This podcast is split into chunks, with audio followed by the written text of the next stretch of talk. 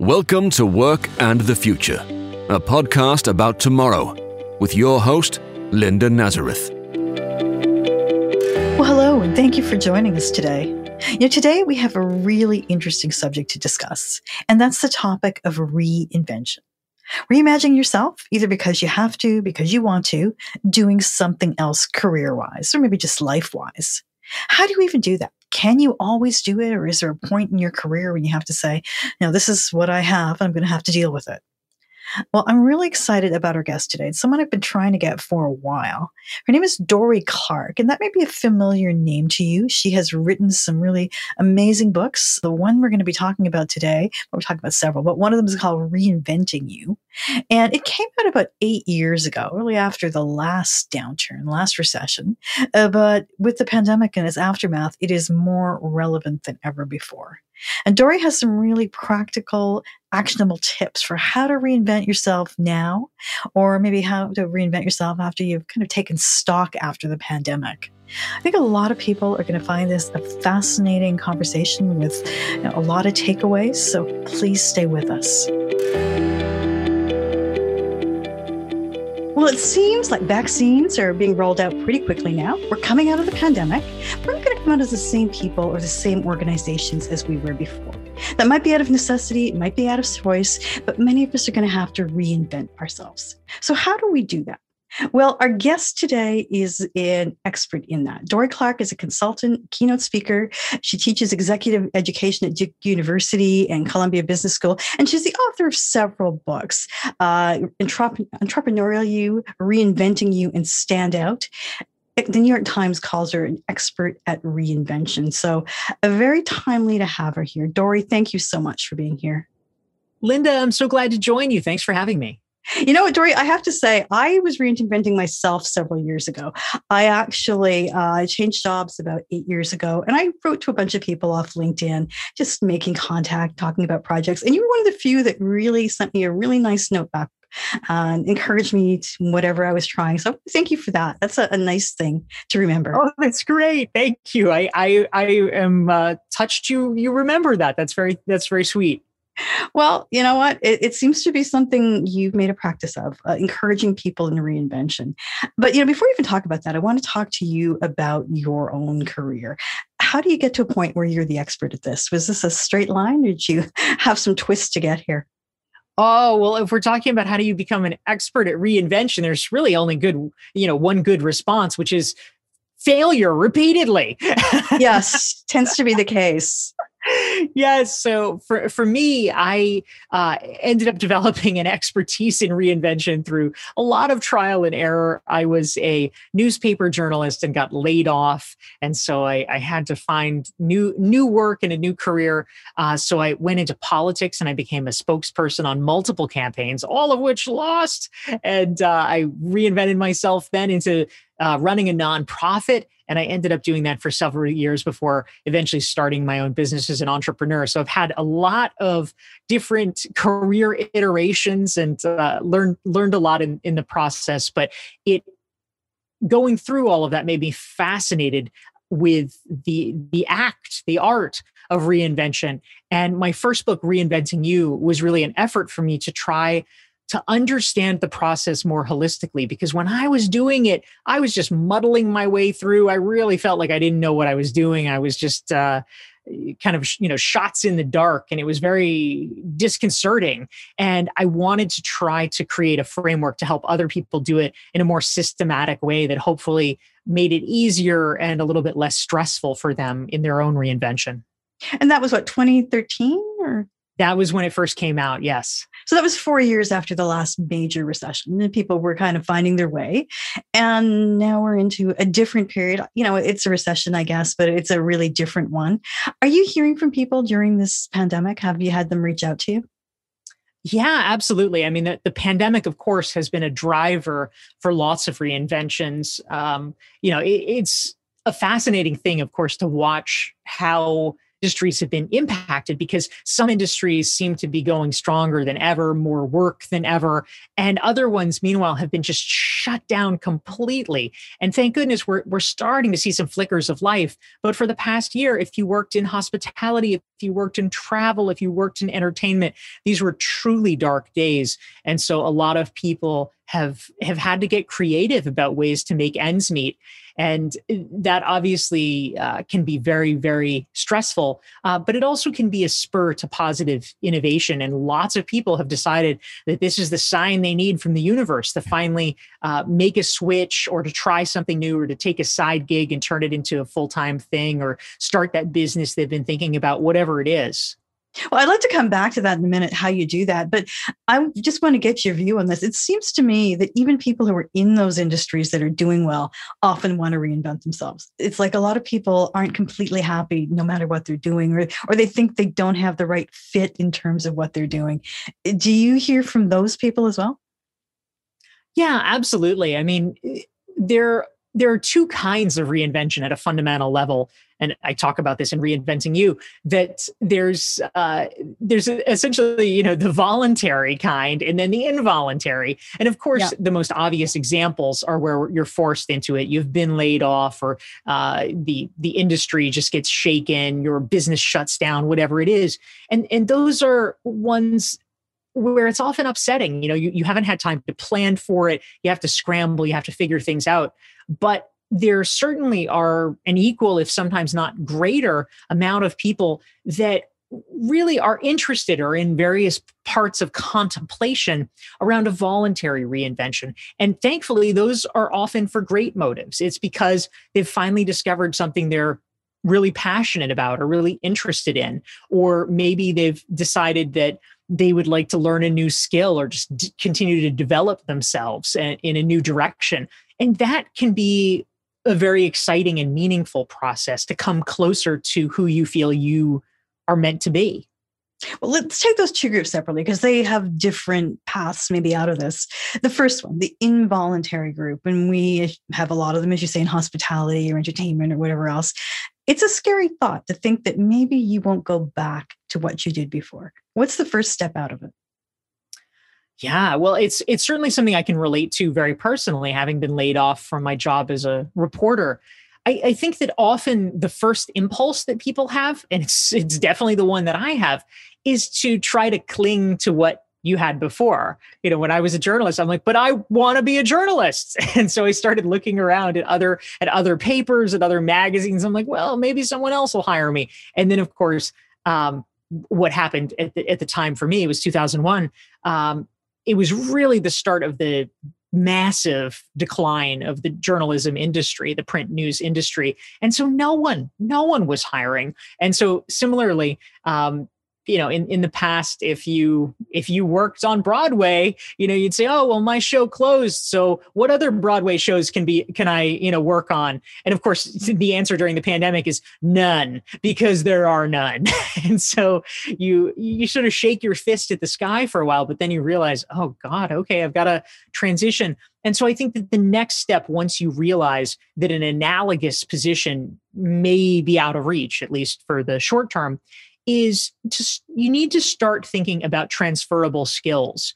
And uh, I sort of think about this like a Venn diagram from junior high math, where it's the overlapping circles. It's like, okay, well, what other fields or industries are there where your pre existing skill set that you're using all the time can sort of bleed over into it? You know, if you're if you're a fantastic Broadway or off Broadway actor, for instance, that probably means uh, not just that you can be a waiter, it also means that you probably are great at public speaking. It probably means that you are a very expressive and compelling performer. And so maybe those are the things, if you're sort of casting your net widely, where you say, you know what, maybe I should try a sales position or something where I need to be presenting in front of groups regularly, and that that's a skill that you can lean into.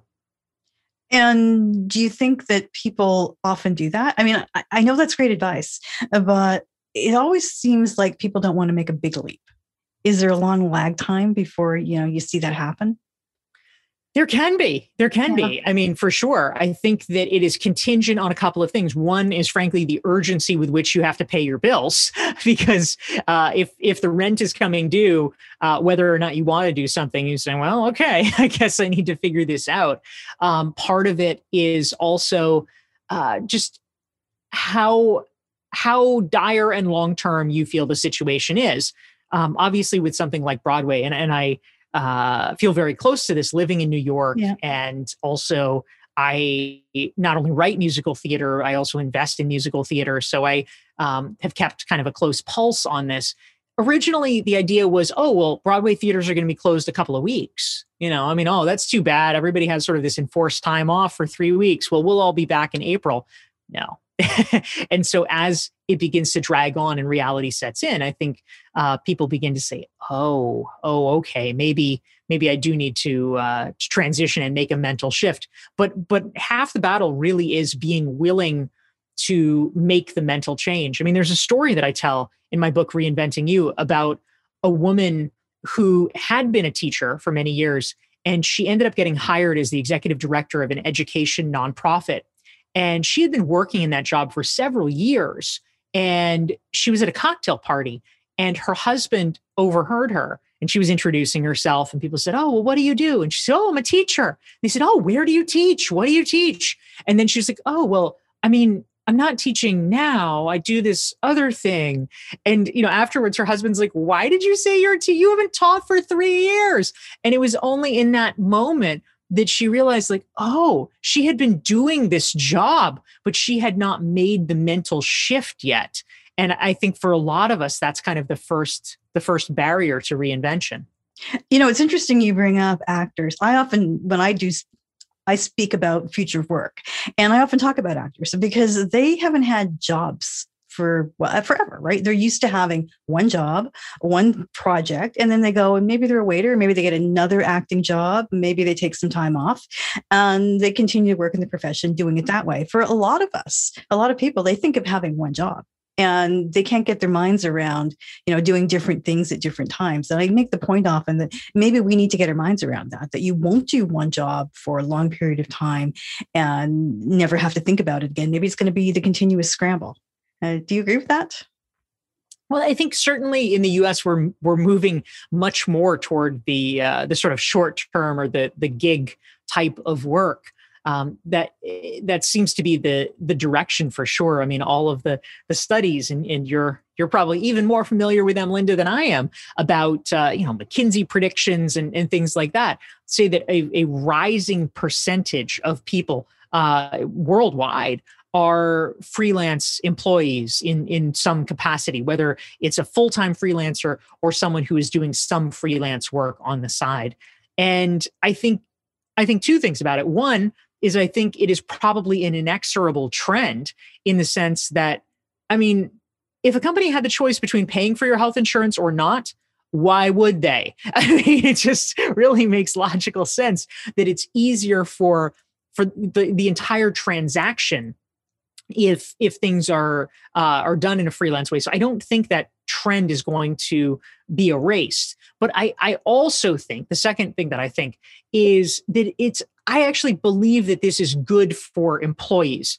Um, it is not good for you if you want to just do a thing and not think about it. But I, you know, but I, I think that if we have a, a sort of old timey mentality of oh i'm just you know going to work in this job and and you know there's the social contract where everything will be fine. Um, we're pretty much in for a rude surprise because that social contract was ruptured a long time ago. They you know surprise they can fire you anytime they want and it's fine until it isn't and then it's really not fine. The reason that i think that freelance work and you know sort of portfolio career as i like to refer to it is so powerful is that it is the very best way that as individuals we can hedge against that we can retake control and we can make sure that an employer of, of any kind of any duration is never able to have that kind of power over us again. Because if we have multiple revenue streams and multiple clients that we're working with, you have more legs on the table. And if one doesn't work out, it's not the end of the world. You're going to be fine. Okay, let's talk about how you do that. How do you create the multiple revenue streams? Yeah. So the the short answer about creating multiple revenue streams is you do it one at a time. I think that sometimes uh, people get a little overwhelmed because they feel like, oh no, I have to create ten overnight, which of course is going to be uh, a pretty stressful and impossible proposition. Uh, that is not what I'm suggesting. But what I do think is useful is to think about ways and I, I, advocate no more than one new revenue stream a year, just just to pace yourself, just to learn what you need to learn and be able to properly develop it. But it's about incrementally over time, you know, within a period of two or three or five years, building up a safety net for yourself. And so if you are somebody who currently has a day job, I think that the idea of doing a little bit of consulting or coaching on nights or weekends or whatever is a fantastic idea. And it might be something potentially related to your job. It also might not be. You know, maybe it's it's about a hobby or a skill or or something like that that you have. I mean, maybe you're a really good photographer. And so, okay, on weekends, you know, you you do wedding photos or, or whatever it is. But these are the the tools that you can be building so that if ever something happens, you have you know it's it's really really hard to turn on a spigot suddenly and expect to be making a living from it if you've never done it before. But if you have something you've been developing and cultivating and then it turns out that you either want or need to develop it further it's much easier from that kind of running start. And just by way of one example in my book entrepreneurial you i tell the story of a guy named pat flynn who is a, a podcaster these days but he got his start working at an architecture firm and he, on the side, had been studying for an architecture exam. He created a, a website to basically post his study notes so that he could use it as a tool for himself, but also maybe to help other people in the process. And it occurred to him one day after after doing this for a number of months, he's like, huh, I wonder if anyone would would actually buy like an ebook with my study notes because as it were it was available all for free but you have to click a million times on the different blog posts. It's kind of a hassle. He said what if i bundled it all into a pdf i wonder if anyone would buy it. So he did that right? Just put all his study notes into a book sells it for 30 bucks. Guess what? Within a couple of months he was actually earning more from the ebook sales than he was from his day job which turned out to be very powerful and important because he got laid off from his job during the mm. 2008 economic crisis. So he had something to turn to. And I think that's that's really the kind of thing that we all need to be looking at and thinking about. Interesting. Well, let's talk about the other group, the group that has a job and maybe is well paid, well compensated, but doesn't think that this is it for them. They'd like to change careers. Is this the time to do it? Is it ever the time to do it, I guess? And what advice do you have for that group? Well, I think one rule of reinvention is it is always a great idea to be starting from a place of strength rather than a place of weakness, right? Like if you uh if if you've been laid off, you have to find a job, but it's a hard time to be looking for a job because you feel a lot of emotional sturm und drang. You feel uh, a lot of financial pressure. You may have to just, you may have to take something suboptimal because, oh my gosh, I have to pay the mortgage next month. And uh, you know, we, we all do that sometimes, but it's not necessarily how we would want to do it. So it is a great time and a great position if you have a reasonably well paid job, things seem safe and secure. Yes, that is the time to start thinking about this, to start investigating options or potentially looking for things. And so I think that the key is really just, you know, beginning to, to map out that process. And I love to uh, to think about you know are there ways that my current job could either help me launch into the new job you know or or you know at a minimum it's providing a financial base while you're doing this. But maybe there are actually ways that i can use it even more. So for instance if you want to try to pivot into a new career area are there things that you could voluntarily do within the context of your existing job that would either build your skills or your connections in this new area and therefore almost use your job as a laboratory to help you get the training that you need so that it becomes easier for you in whatever it is 6 months 12 months 24 months to jump into the the next place you want to go I think it's going to be interesting coming out of the pandemic, seeing how people feel because it has been a life changing event. It has, you know, made a lot of people think about where they want to work, where they want to live. Do you think we'll have a wave of reinventions, maybe even a wave of people quitting jobs as we come out of this? I I think that there is probably going to be a fairly significant reshuffling. Uh, one thing which already we're seeing signs of is people have gotten very used to remote work during uh, during the pandemic. And so if you have a situation where your workforce has been remote for a year it's been working reasonably well and all of a sudden you say well now everyone has to come back into the office you are probably going to get people who object to that. Uh, mm-hmm. Uh, they may have, you know, moved across the country. They may have moved across the world, and now they say, "What? You're expecting me to come back to this, you know, random little town that I left, or, or you know, oh, you're expecting me to come back to this really expensive city when I've been, you know, living on my palatial estate in the uh, in the mountains."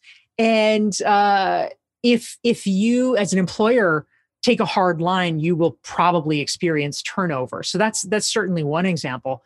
Um, but yeah, I, I, think during the pandemic, it was a, a dicey enough time. I mean, people certainly at the beginning of the pandemic were worried about the economic repercussions. You know, is this going to be worse than the Great Depression? Like people, uh, people very seriously thought that that might be the case. Or, uh, you know, obviously there's the health, the health situation where people, just in general, were feeling sort of scared and discomfited and beleaguered. And so, under those circumstances, that is not a risk taking scenario. That's not typically uh, a time when people are like, "Oh yeah, let's let's just roll the dice here." Right? A lot more people, uh, most likely, have held on to things that they perceived as safe or as uh, a reasonable choice when because they needed an anchor when everything else seemed to drift. But as we, God willing, get closer and closer to normal life when people can be circulating freely and not so worried about the public health risks, I, I, do think that our overall risk tolerance, including in our professional lives, is going to increase. It'll be interesting to see how it plays out over the next two years. I mean, I think about just the choices people will make. They'll say, well, let's go on the trip today because who knows, it could be shut down next year again, right? It, it's hard to understand how that'll really translate to personal decisions, but I have to think we'll see it. What about for organizations, though? Are they going to reinvent themselves? Well, to a certain extent, organizations have have already been forced forced to. to yeah, yeah. So you know we've got we've got the the virtual situation. We've got um, I I think a very interesting thing, probably for me, one of the most interesting aspects of all of this is prior to the pandemic, there was a lot of angst about, uh, as there always is, with uh, robots and AI and the future of work. And oh my God, they're going to take all our jobs. Uh, well, it, it now appears, you know, McKinsey has actually accelerated the the timeline and the uh, in terms of their projections of the number of jobs uh, which is quite, quite dramatic. You know, I think it's something like 40% of jobs are going to be not, not completely eliminated, but rather dramatically reshaped within the next less than a decade. Uh, and, and they think that's going to be even faster as a result of COVID because the truth is, uh, during a pandemic, everyone is is just so much more receptive. Like oh yeah a robot could do it. A robot that doesn't have germs? Yeah mm-hmm. bring it. And all of the the typical complaints just evaporate. Like oh if we can get rid of humans that's fantastic because they're just disease vectors. Uh, so I, I think we're going to be going a lot faster in that direction. And that will cause people to need to reinvent themselves too. I mean, you bring this up, but there's a safety issue. If we think about transit in New York, even the number of employees who got COVID, possibly died of COVID because they were right on the front lines is, is frightening. So, yes, robots could do some of those things. But as soon as people hear that, they say, and then what am I going to do? And, you know, there are different risk profiles. You can reinvent yourself as a systems analyst. If you've done a job that's been fairly straightforward and you haven't really had to think about acquiring a whole bunch of new skills, it, it's a different ball game. What do you say to that group? The ones who are perhaps called lower skilled, maybe they are, maybe they aren't. Yeah, I, I think I think it's true. I mean, um, we have all seen that where where robots or AI are able to uh, make the biggest dent are in repetitive tasks, and uh, that's historically been the case. And it continues to be the case. But also, even more, um, what we are seeing is that because of the great leaps forward in AI, it now appears that even jobs that ha- kind of combine repetitive tasks with a kind of analytic judgment that that you have to derive from the data they seem to be getting pretty good at that too and so it's encroaching into a new area of white collar professional skills so on one hand, it, it, it is alarming, but it's only alarming if we don't do anything. If we just, you know, sort of lie back and say, they're coming for me. Well, then, you know, yes, they will. you know, change happens, you know, time and tide. But I, I think that the, the most important lesson is just that for all of us, we we can't ever afford to just sit back in stasis. I mean, you know, I guess if if that's like been, you know, your goal, it's it's too bad that that's gone, but I honestly don't think that that's ever really been true. I don't think it's ever really been a possibility. Um, there there are so many different ways uh, that things get disrupted and we have to become accustomed to it. We, I, I, think it's actually a good thing to realize and to stare it into the face that, like, yeah, we cannot afford to rest on our laurels. Life moves, life changes, and we need to keep learning things. We need to keep trying things, and we need to develop ourselves in different ways. And that doesn't have to be some kind of a burden. It can actually be an exciting opportunity because, you know, 20, 30 years of doing the same thing, that's actually a little bit boring. And so leaning into the opportunity to uh, to develop ourselves can actually be fantastic and i will argue it gives us long-term security real security in our careers as compared to the illusory security of having a quote unquote safe job that is never actually safe it's just uh, wishful thinking the other group that I wanted to ask you about, because I hear from them and it's perhaps a concern, is older workers. And reinventing perhaps gets a little bit harder as you're further along in your career. Do you have any thoughts on that? I do definitely. I mean, I also Linda hear from different people, and you know, they all sort of write in. I, it's it starts maybe at about fifty, but it goes all the way up. You know, I'm I'm X, I'm 70, I'm 60, I'm 50. Am I too old to reinvent myself? And my answer always is no, absolutely not. I mean, I think that it it is true that, you know, if your if your retirement horizon is like, you know, a year from now or something like that, and you don't really feel like you want to dramatically reinvent, fine. You know, you can probably coast. It's cool. But if you are somebody who either wants or needs to stay in the workforce for another five years, let's say, mm-hmm. um, you know, even a few years, then it is it is both possible and I would argue imperative to continue evolving and keeping your skills sharp. And that has nothing, nothing to do with age.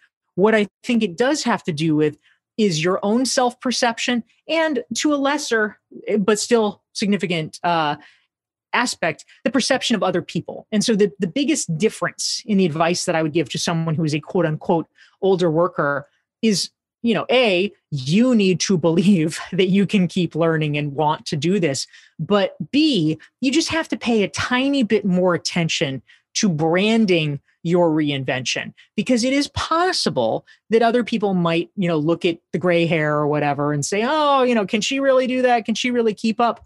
And so it does it's not hard. It's actually not hard to prove this but you just need to be conscious of it and over index and so i actually tell folks who are uh, who are a little bit older and doing a reinvention you need to over index on showing people that you are keeping up. Like they might have these ideas in your head, like, oh, she doesn't even know how to use Facebook, probably. And you need to bat that down so substantially that you need to be like, you know, face Facebook, that's old news, people. I'm running my clubhouse room. like, why aren't you on Clubhouse with me? And if if you can like show them that you know more than they do about markers of being with it, quote unquote, or or being on trend with social media or different things like that, then you will sh- not only shut them up, you will leave them so impressed. You think, oh my God, she's 68 and she's running a clubhouse room and she has 3,000 followers. Whoa. And you'll actually get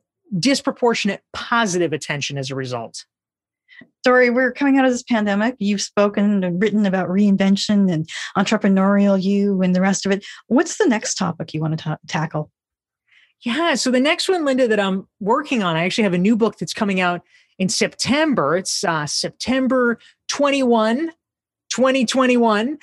so we're going going a little meta there. Uh, it is going to be called The Long Game: How to Be a Long-Term Thinker in a Short-Term World. It's coming out from Harvard Business Review Press, and basically, uh, I'm going to be addressing something that it came up a lot during the pandemic. And I've also seen it in a lot of my coaching clients and folks who are participants in my recognized expert course, which is there is just so much pressure, I think, pressure we put on ourselves and pressure in society toward short term thinking or short term results. And it can be so enormously frustrating if you are looking for a result quickly when the nature of what you are trying to accomplish, and I would argue a lot of the things we're trying to accomplish as professionals, um, you know, they're very worthwhile, but they take a while. And you are always going to feel like you're falling short and you're always going to feel like you're not doing it right if you're if, if you just keep you know cursing yourself because like why don't i have results yet and you know fundamentally it's a long-term process but if you treat it as something that should yield short-term results uh, you're going to be very dissatisfied.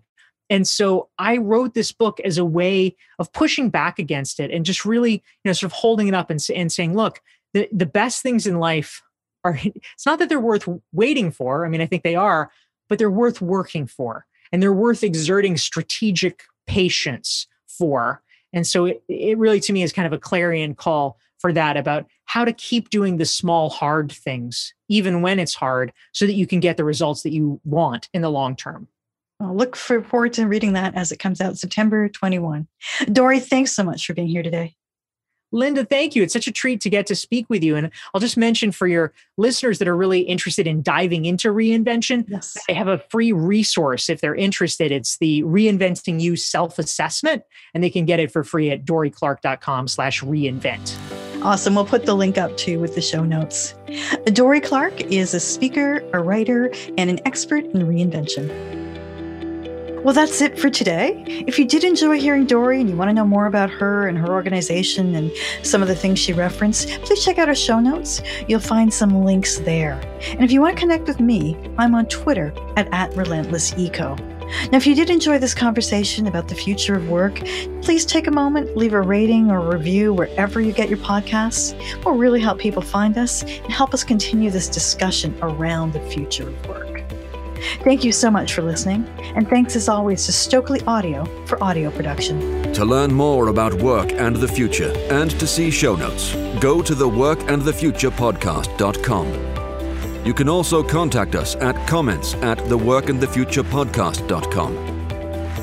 The Work and the Future podcast with Linda Nazareth is a relentless economics production.